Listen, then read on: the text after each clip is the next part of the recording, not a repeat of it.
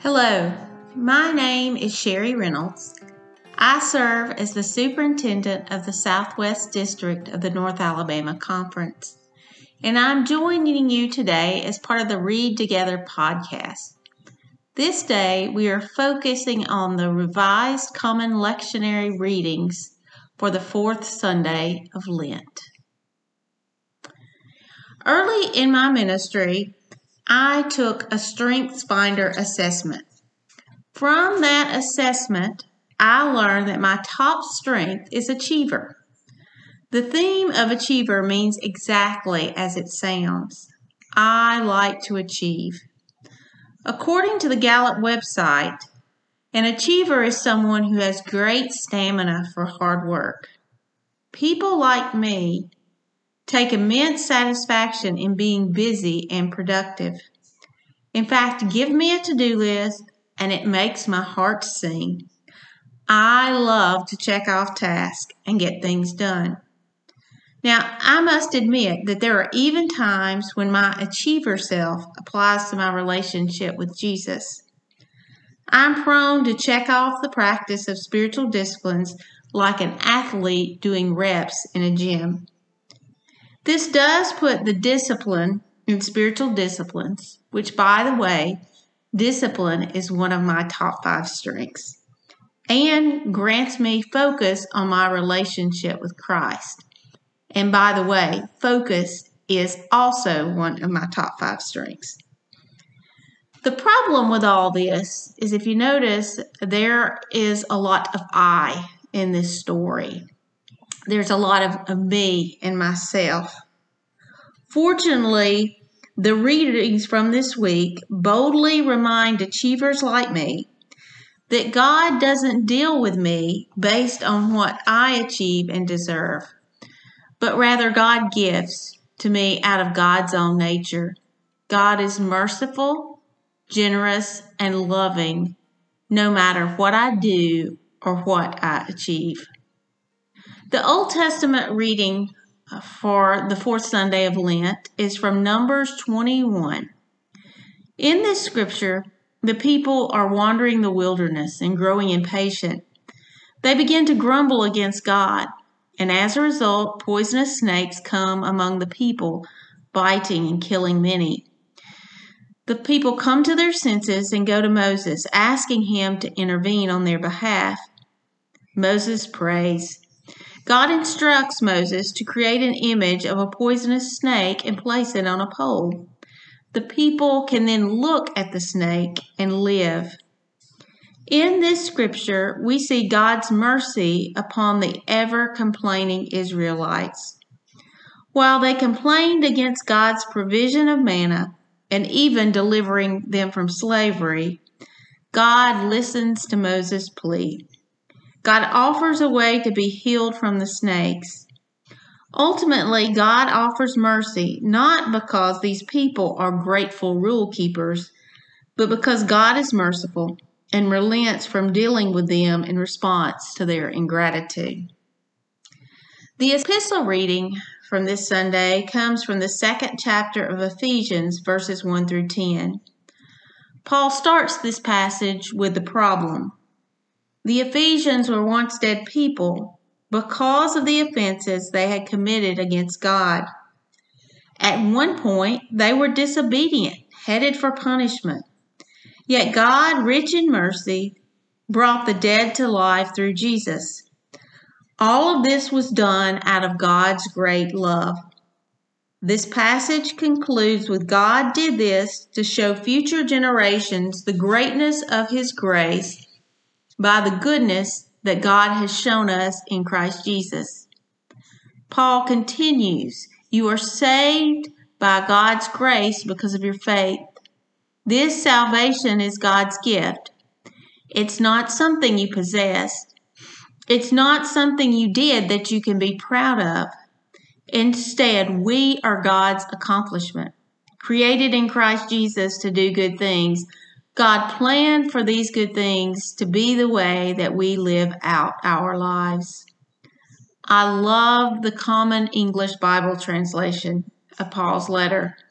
Did you hear what it said? Instead, we are God's accomplishment, created in Christ Jesus. Paul reminds the Ephesians of just how merciful and gracious God could be. He has given them life in Jesus. This was life not of being earned or deserved, but life through God's grace because of faith. It is not the achievement of the Christian, but God's benevolent love which makes the difference.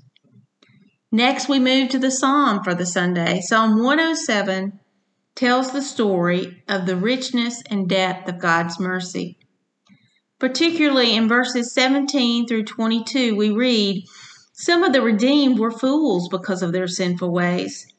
They suffered because of their wickedness. They had absolutely no appetite for food. They had arrived at death's gates. So they cried out to the Lord in their distress.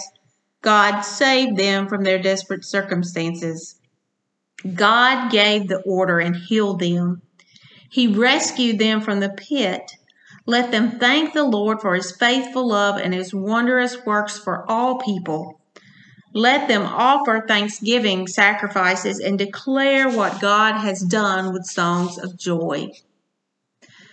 Again, this is not the achievement of the people of earning God's favor. This is not what brings God's healing and salvation. God's nature is mercy even when we are foolish. And finally, the gospel reading for the fourth Sunday of Lent is a beloved, victorious affirmation of God's great mercy. The passage from John 3 begins by bringing us back to that reading from Numbers and the serpent on the pole. Then John moves to beloved, often memorized verse, which is the essence of the gospel message. John 3:16. For God so loved the world that he gave his only begotten son that everyone who believes in him shall not perish, but will have eternal life.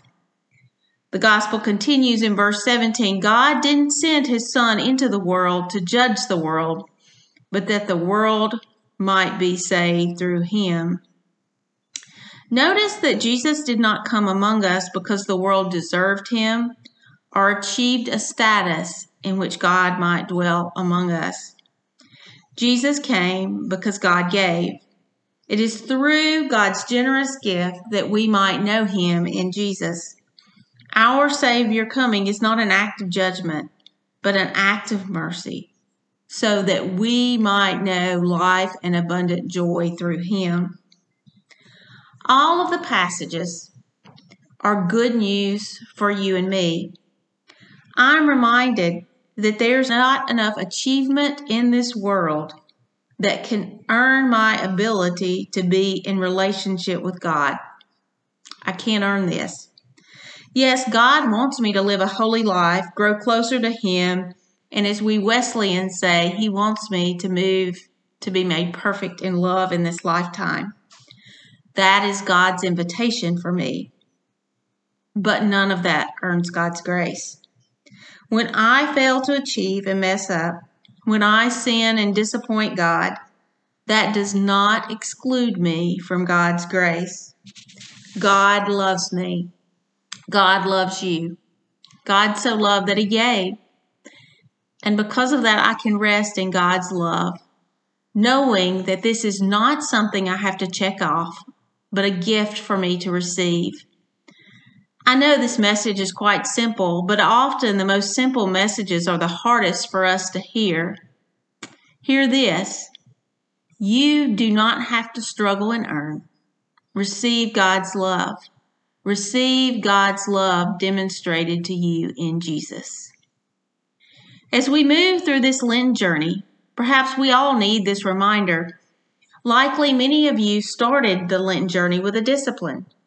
Christians take on a discipline or deny themselves in the season of Lent to grow closer to the Lord as they look to the cross and once again wait to experience Easter. Four weeks into our Lenten disciplines, we could easily fall into goal orientation. We falsely believe that we are on a journey of achieving a holy Lent. Yet there is nothing we can do to earn what Jesus did on our behalf on the cross, and there is nothing that we can do to earn the joy of Easter morning. No amount of achievement will get us there. And yet again, there is nothing that we can do to separate us from the love of God in Jesus Christ. Perhaps in this season of Lent, we would all do well to pause and remember God loves you.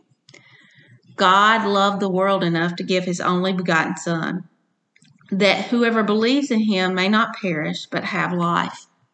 And that Son was sent into the world not to judge the world, but the world might be saved through him. Amen. Let us pray. God, I thank you for the beautiful reminder from this fourth week of Lent of the depth of your mercy and the greatness of your love. Thank you for that beautiful reminder that this is not based on what we deserve or what we've earned or what we've done, but rather it's based on your deep love, your mercy, and your nature. Thank you, dear God, for blessing us. In Christ's name we pray. Amen.